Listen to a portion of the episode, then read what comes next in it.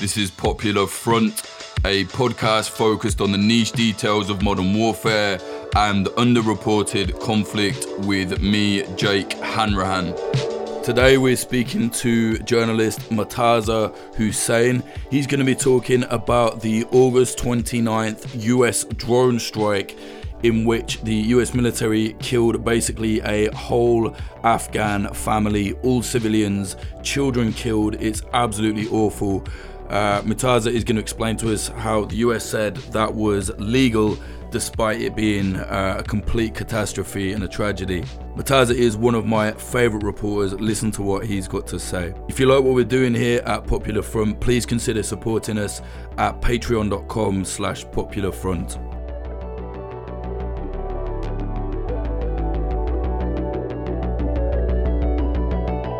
We're going to be speaking about this this uh, August 29th strike, right? So the US basically bombed a lot of Afghans just as they were leaving the country, 10 civilians killed.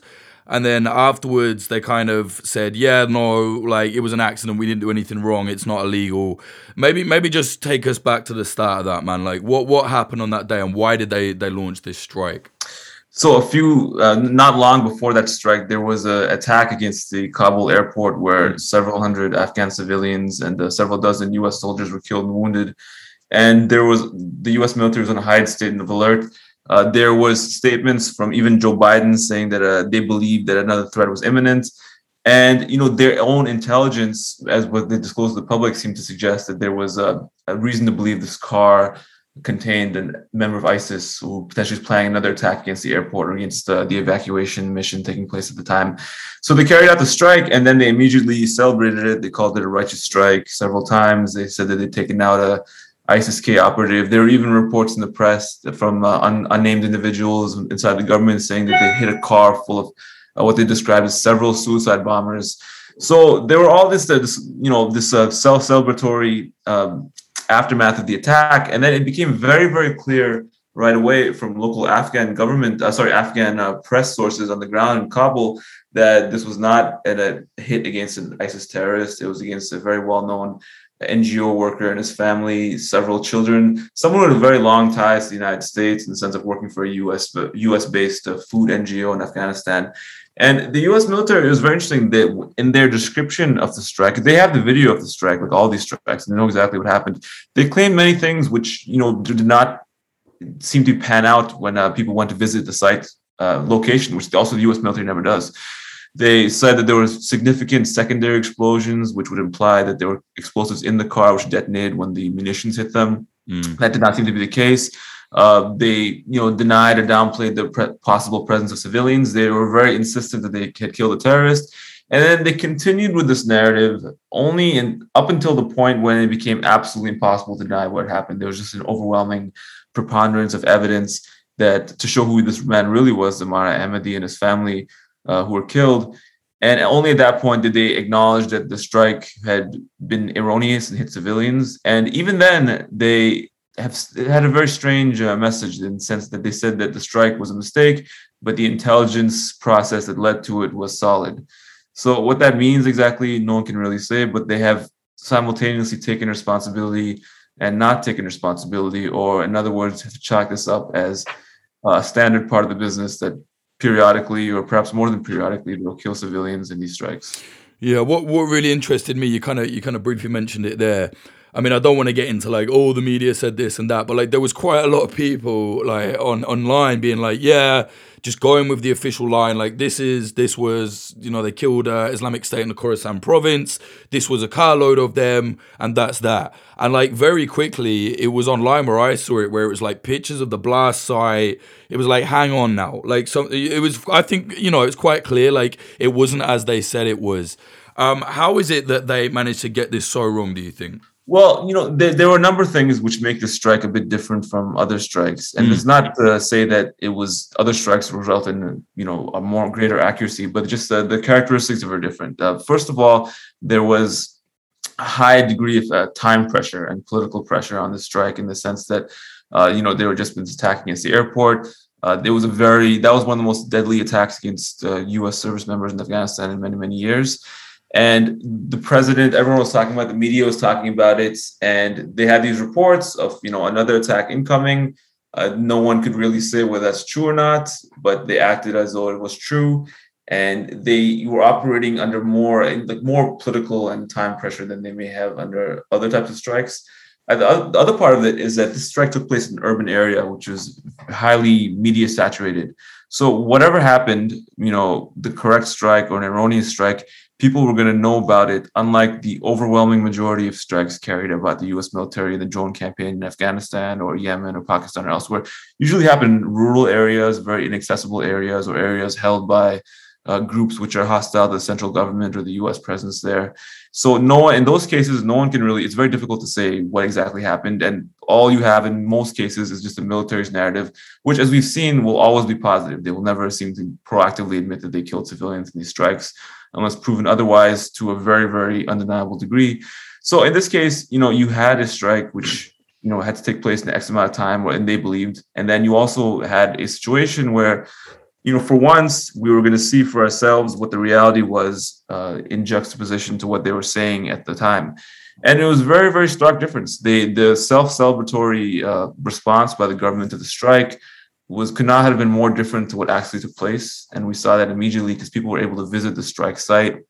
Uh, local reporters uh, had access to what took place. Foreign reporters had access to what took place. And one thing to keep in mind is the U.S. military, although it claims to exercise a very high degree of caution to prevent civilian deaths in these strikes, they do not visit the actual location of strikes that take place to figure out who they actually killed or what happened there. They leave that job to NGOs and journalists and so forth, and then they you know they they don't share information they don't share videos or information or intelligence about the strikes what led to them so when these very very often is the case that you know human rights watch or amnesty or crisis group or whoever else it is will visit the locations where strikes take place or journalists visit when they take place and they say hey you've killed civilians here mm. some rural area uh, the government will not respond. They will uh, they'll clam up. They will you know just insist that they did the right thing, and there'll be no further discussion of it unless you can prove to such a degree, an almost impossible degree, that uh, you know it, what happened that they claim did not take place. I've spoken to people who survived these strikes, or they were you know in proximity strikes in Syria.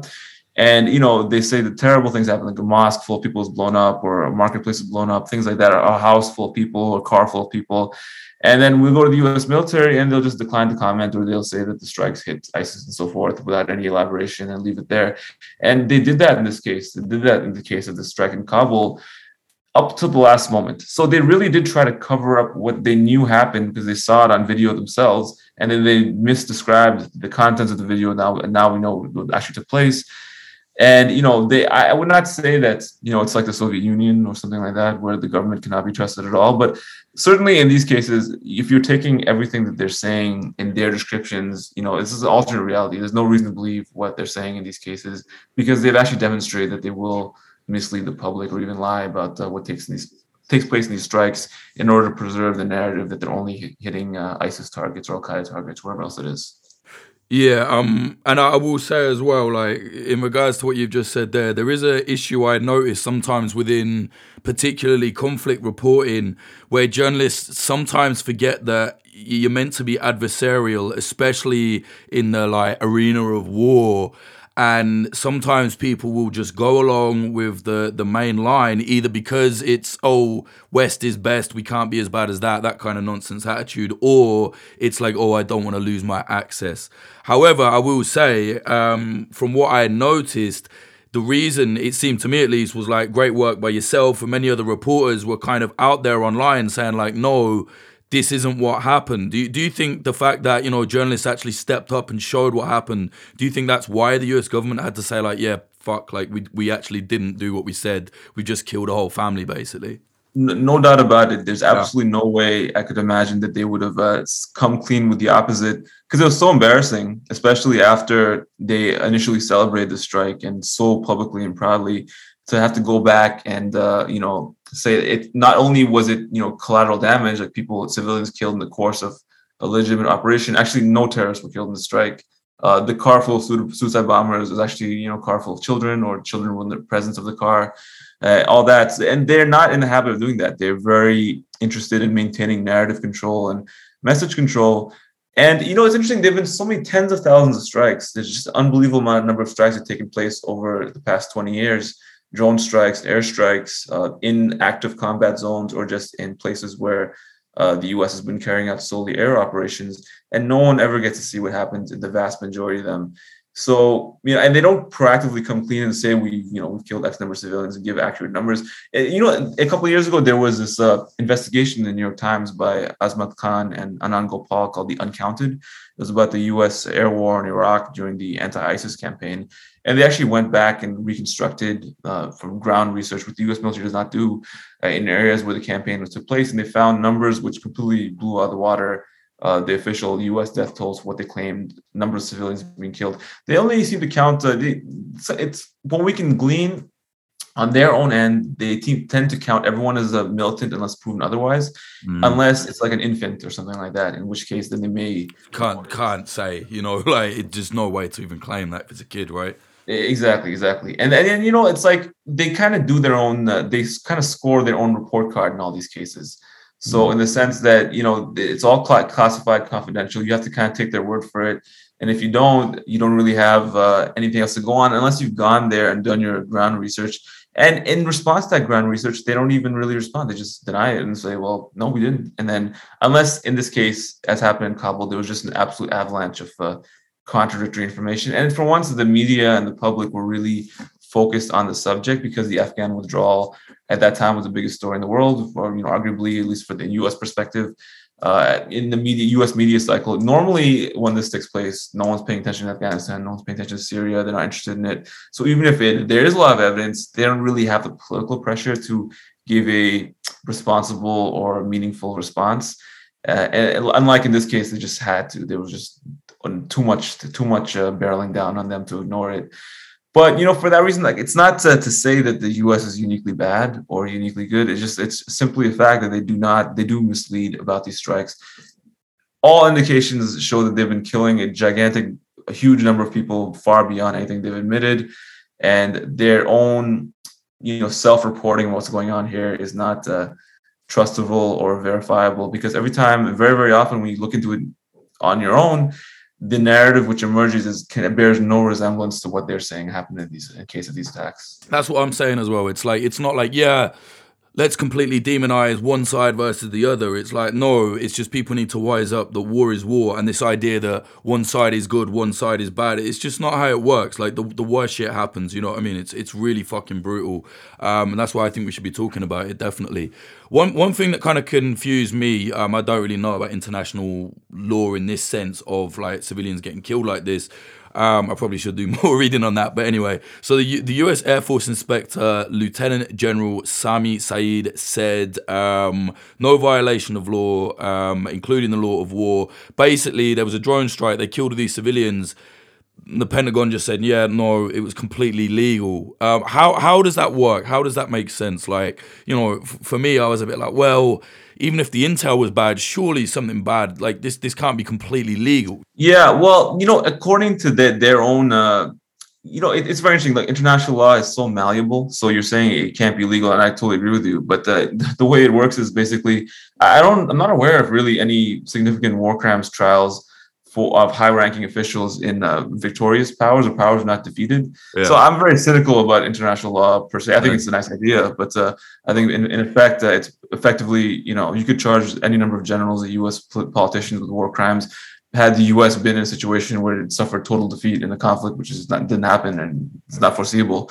So, you know, I, I think that their own argument is that look, we uh, do our best to adhere to the wars of law. We do adhere to the wars of law, and unfortunately, uh, at times during legitimate military operations, uh, civilians are killed, and we do our best to avoid that. But certainly happens, and uh, we you know we're going to make sure we don't do that in the future as much as we can, and then keep it moving with that. Uh, the problem is, I the thing that uh, is irksome is that in many cases these conflicts that they're fighting, even if you know, according to the letter of the law, you know they haven't committed any war crimes, they've still destroyed entire cities, killed families, and so forth over the course of many many years and then the wars themselves, what's the big picture here? Like, were these wars necessary? Was you know, was the Iraq war necessary? Was uh, the war in Afghanistan beyond the initial destruction of Al Qaeda? Was that uh, still necessary 20 years later? And it's a political question, a policy question at that point. And I would say in many cases the answer is no, but uh, effectively, you know, they have a they kind of create the circumstances in which they deem their own actions to be legal, and then they score their own report card. And when they once in a while want to uh, put someone out there for a particularly egregious law of war violation, which becomes undeniable or which becomes public, then they'll do so. But if you look at the high the highest levels, policy levels, and command levels it's very very rare that they ever find that their own conduct is blameworthy in a legal sense. Yeah, yeah. Um, maybe maybe let's talk a little bit about the victims here. Um, Ten Afghan civilians killed in Herat. Um, who were they? There were Zemari Ahmadi and several of his family members, including seven children. Uh, he was a uh, U.S. He worked for a U.S. NGO. He was a food-based NGO, as aid worker for many years. He's a trained electrical engineer what we know from the strike so far is that uh, he pulled into a family his family home compound and as his family reached out to greet him his kids are running towards the car then the drone strike hit and they killed him uh, so two other adults and seven children in that attack now it was very interesting in the initial description of what happened, the U.S. military's own testimony as to how the attack, how it came onto their radar. They said they're looking for a vehicle, a white Corolla, which matched his description, and also they visited an ISIS safe house that day at some point. It's interesting. So, white Toro Corolla is a very common car in Afghanistan. And then, you know, if you were to see a black Honda Civic and you know, London or New York, you probably find just as many cars. And secondly, the purported ISIS safe house. Later on, uh, journalists visited that exact address they said had uh, the address he'd visited that day. They could reconstruct from cameras, and they found more, you know, no ISIS safe house at all. Normal family living there. Um, also, people were trying to get out of the country uh, due to the fall, the country's fall of the Taliban. So there was no ISIS involved in this. There was no ISIS at any point of this. It was all his, him, his family members, and people he worked with. And you know, it's interesting. Like if we had not been able to have access to the site or journalists not access to the site. We would just only have the government's narrative. And at most, either we would have believed their narrative being the only official narrative out there, or it would become a he said, she said, where some people were saying that's not true, he killed civilians, and they were insisting that they didn't. Uh, only in this case, because everyone is able to see it, we are able to say for sure who was killed in the strike and that they were, in fact, civilians and not ISIS K members as initially claimed. Yeah, and I read that the youngest um, child to be killed was just two years old. Like, it's fucking heartbreaking, man. Absolutely brutal. But um, unfortunately, this this is not the first time by any means that America has done this, right? Uh, even in Afghanistan, like this has happened quite a few times before. Absolutely, it's happened many, many times over the years. Uh, there've been like thousands and thousands of strikes carried. If you actually, it's shocking when you look at how many strikes have been carried out by the U.S. military in if you just take Syria, Iraq, Afghanistan, Pakistan, Yemen, we're talking about tens of thousands of strikes for officially reported numbers. And there are other, you know, there a couple of years ago there was an incident when it came to light that helicopter attacks were not being counted in the official tallies. So we're talking about tens of thousands of strikes with munitions against crowds of people, hundreds of thousands of people potentially killed or maimed or wounded or deprived of family members. And very, very, it's very rare that we ever get, you know, a strike like this where it gets a scrutiny. It reminds me of something. Actually, I have a friend who was a reporter in Afghanistan for many years, and he was there at the time of uh, Abu Ghraib had come to light in uh, in Iraq. And he said, I don't understand why people make such a big deal about Abu Ghraib because there was Abu Ghraib happening in every village and then southern Afghanistan at the same time, uh, at, you know, in terms of prisoner abuses and detainee abuse and so forth. So it's very, very blinkered what actually comes to light in terms of public, you know, what incidents come to light you know, but and get people's attention. And it just turns out that this drone strike will go down history as one of the most infamous drone strikes of the U.S. drone program. But it was not so infamous because what happened was particularly bad out of the ordinary, but because the fact that we all knew about it, and just like Abu Ghraib, there were photos that came out, so we all knew about it. became much more infamous than other incidents that we didn't will not know about or only know about in a very uh, limited way. Uh, and this really, you know, it, it, became a media event.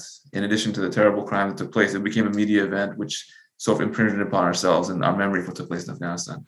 Yeah, maybe give us an example then of some of the strikes that have happened similar to this. Because I know that, for example, Yemen, there's been like a really serious one. One that always sticks in my mind is when they, they hit the bus full of kids, stuff like that. I really think it's important to understand that, like, you know, there are very specific examples where we have actually seen it come to light. You know what I mean?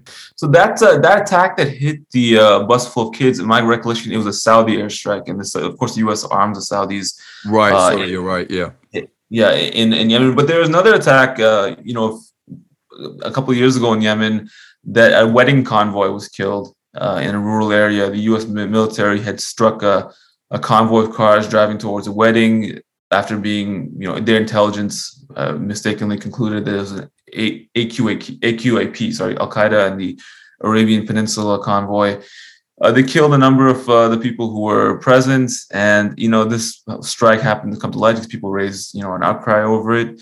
Uh, it happens quite often. It happens quite often, and it, I would say how often it happens. It's, it's, difficult because the U.S. military they could tell us exactly how often these things happen because they could do. They have the resources to do uh, investigations in their own strikes far more so than NGOs and journalists do. They have a you know almost trillion dollar budget they also are aware of the coordinates of all their strikes. They could release the coordinates and then let people verify on their own, look at what happened these strikes. So, uh, and they can we can actually correlate the coordinates of strikes. We know people were killed, see where the U.S. carried out strikes.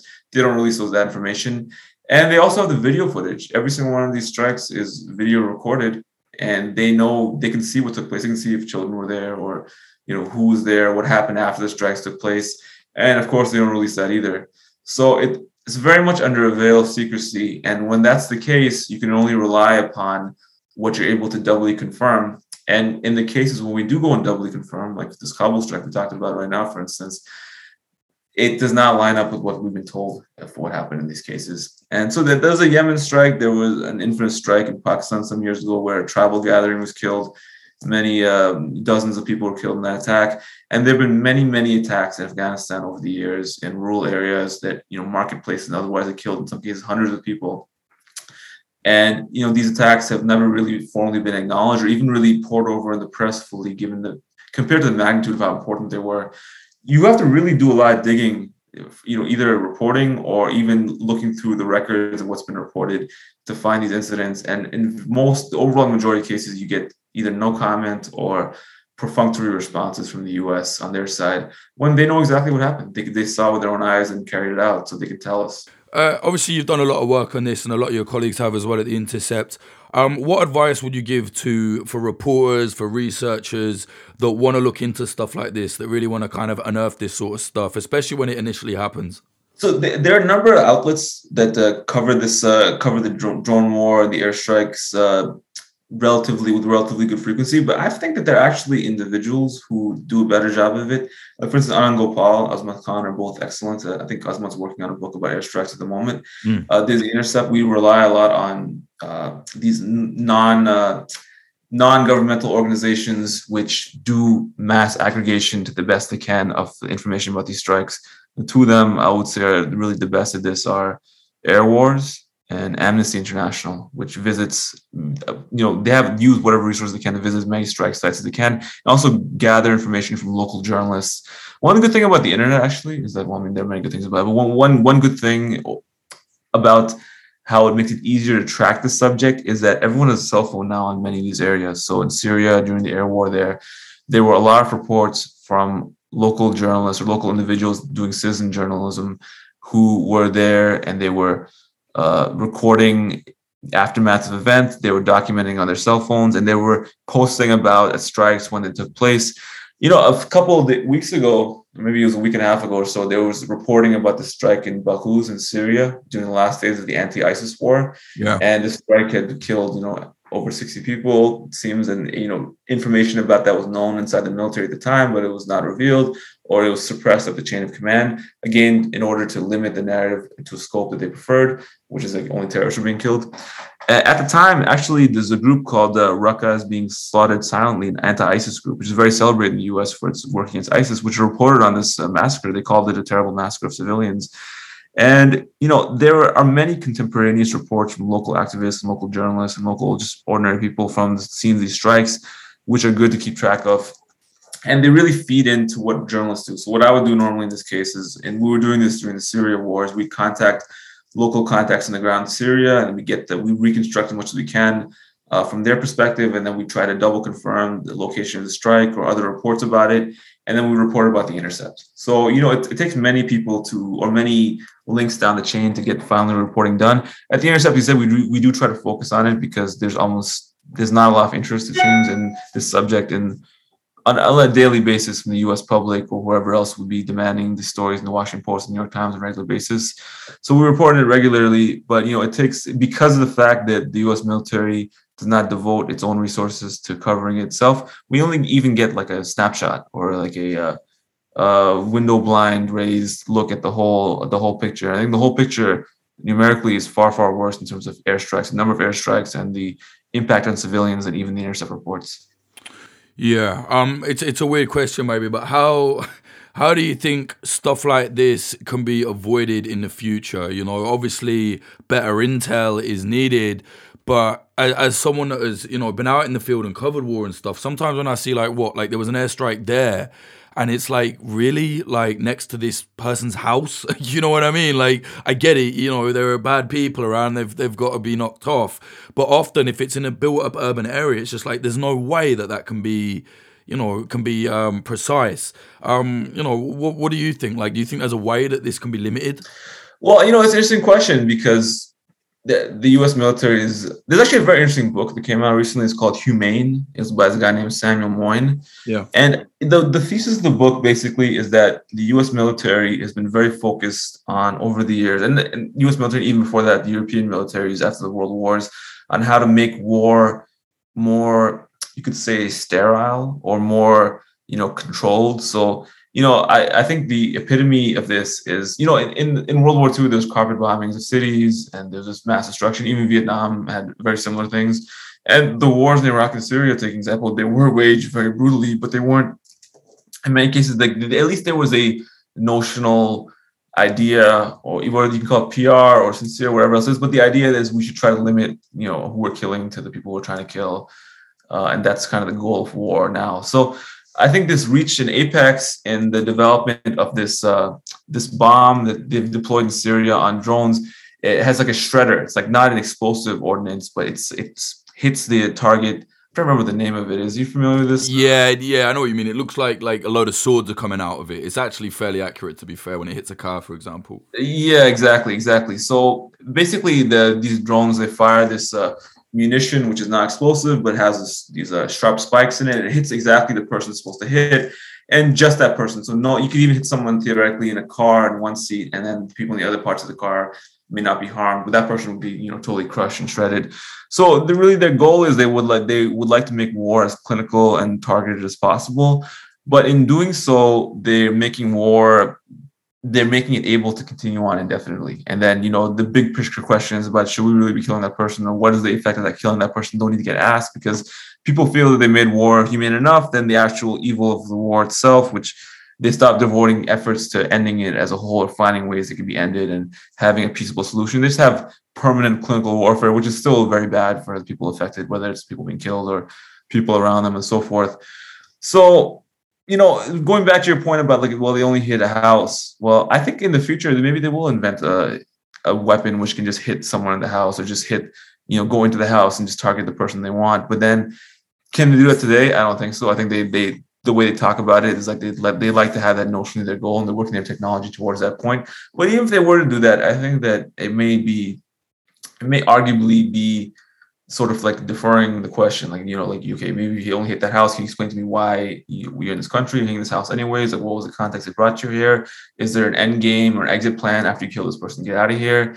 Uh, usually, I don't think people can answer that question. And you know, as we know today, as you visit the sites of these strikes, it usually isn't just that person who's killed. It's usually many, many more, more people killed. Their families are angry about it. They're angry about it, uh, or the people who survive are angry about it and then they find themselves, you know, defeating more and more war. And I think a very important point I also want to make too is that the U.S. military, after the first decade or so of the wars in Iraq and Afghanistan, switched very much from ground warfare to aerial warfare, and also the delegation of ground fighting to proxies. So, in the first decade of the wars in Iraq and Afghanistan, there were several thousand U.S. service members killed. Uh, there were even more contractors killed. And this is something which the U.S. public did not like, and it, it put pressure politically for the wars to end.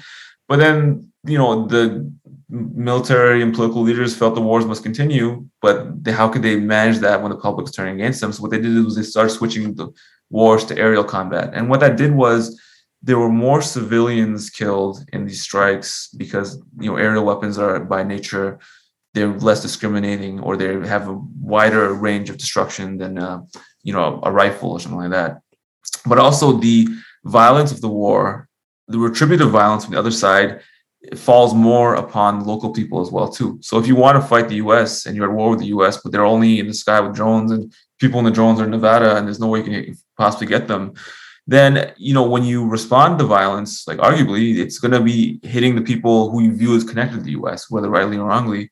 And that's usually local civilians or local ground troops which are in some sense supported by the us or perceived to be supported by the us so it's kind of like it's just like making the war as clinical and sterile as possible for americans as deadly as possible for people on the ground in these circumstances. What they should do is, if they want to fight wars, you should take the full cost of the war. You should deploy your ground troops. You should uh, let them take the brunt of the violence from the people they're fighting against and make sure they're killing people they want to kill.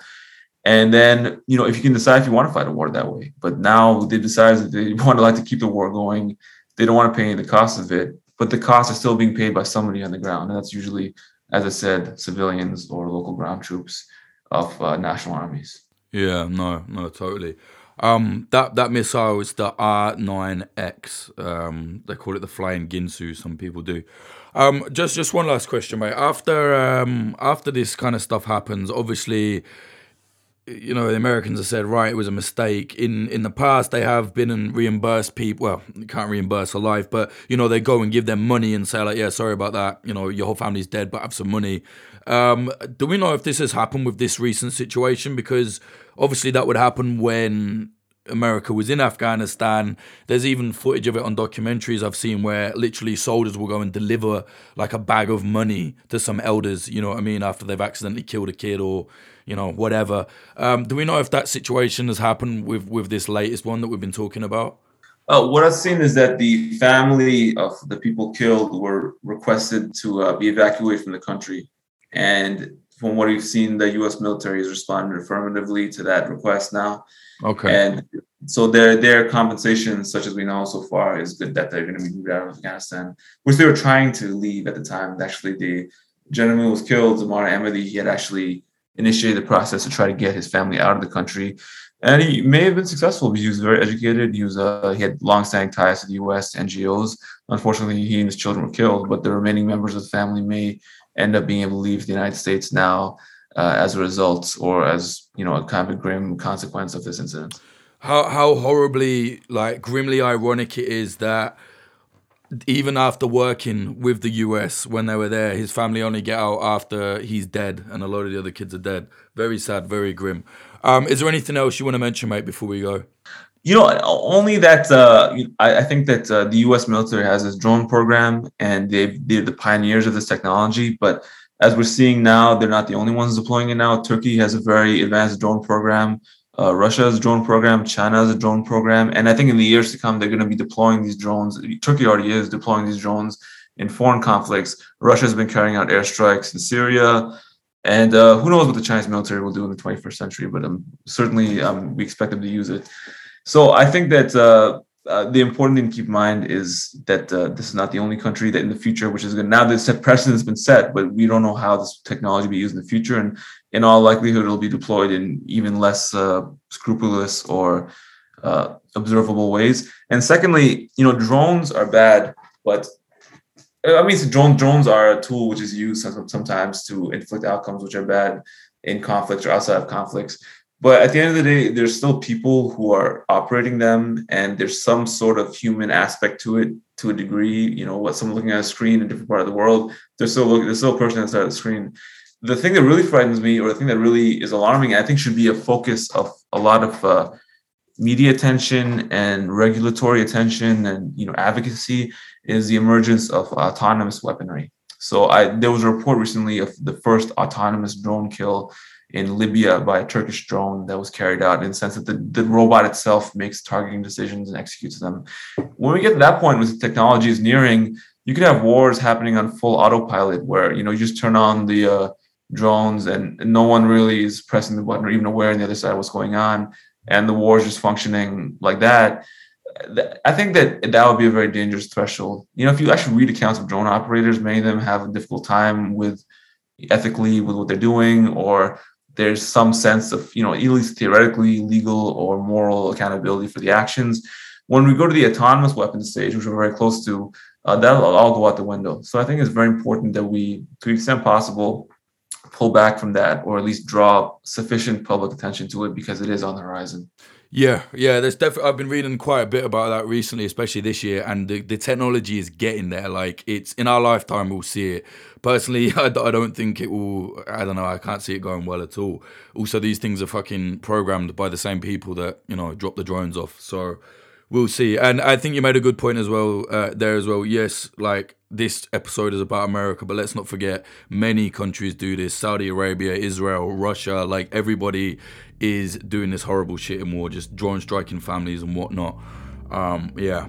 Uh, mate, where, where can people get hold of you if they want to see your work, they want to follow you? Uh, where should they go to? Yeah, check me on Twitter, M A Z M H U S S A I N. Check check me on Twitter there, Murtaza Hussain, and then uh, you follow my stuff, and I'm on the Intercept and a few other places here and there. But majority stuff's on Twitter or posted there, and you can follow me from there. Brilliant, mate. Thank you so much for that. Thanks a lot, bro.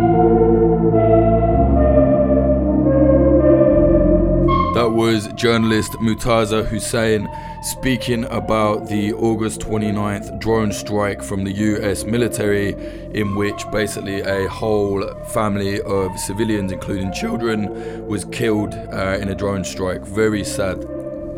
If you like what we're doing here at Popular Front, please consider supporting us at patreon.com slash popularfront. That is the main way we make money. We have been censored off of YouTube. We're not allowed to advertise there, despite some of our documentaries having more than two and a half million views. We make no money from that. We're not allowed to promote our stuff on Instagram either.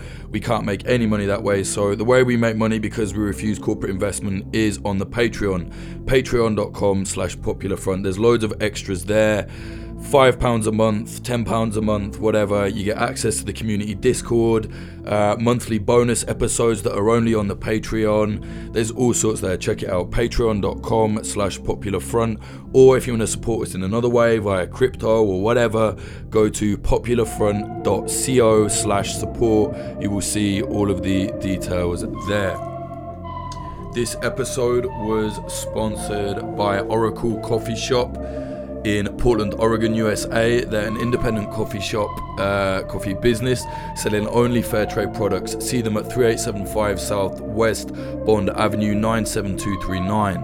The episode was also sponsored by our friends at Grind Core House. That's a pair of independent coffee shops in Philadelphia, USA, one in South, one in West. Find them on socials at Grind Core House. The episode was also sponsored by Propagandopolis an outlet selling and writing about historical conflict propaganda from around the world. You can buy prints at propagandopolis.com. Use promo code POPULARFRONT10 for 10% off. If you want to advertise with us and you're ethical, you're independent, um, let us know. You can email me at hanrahan at pm.me. So H A N R A H A N at pm.me. We have over uh, 3 million unique downloads. We get a lot, a lot of listeners. So if you're interested and you think that will match up, drop me a line. If you want to follow us on social media, uh, watch our documentaries, youtube.com slash popularfront, Instagram at popular.front, Twitter at popularfront underscore. Um, just check our website out at popularfront.co. Remember as well to follow our backup account on the Instagram because we're threatened with being deleted every single week. Basically, because we show the news through an unfiltered um, way, and we believe that it's, it's important to show the world the, the real aspects of war and conflict as it is. So follow the backup at popular front underscore. Uh, music in this episode, the intro was by Home and the outro was by Sam Black. Check Sam's music out at samblackpf.com. Sam is a massive part of Popular Front. Without him, we wouldn't be able to do this. So definitely check his music out, share it, everything like that. samblackpf.com.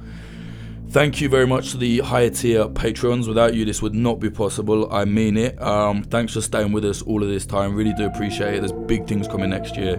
Um, thank you to RA, Champagne Anarchist, Thwat, Elise Middlefart, Jess, Lewis or Louis, uh, David McManus, Joaquin Williamson Holt, Yudoye Travis. Check him out, he's a comedian. I was looking on his uh, Instagram the other day, he's very funny. Check him out, Yudoye Travis. Uh, thank you to Tom Petrie, James Leons, Kate, Lisa Milgram. Excuse me, sorry, I'm dying.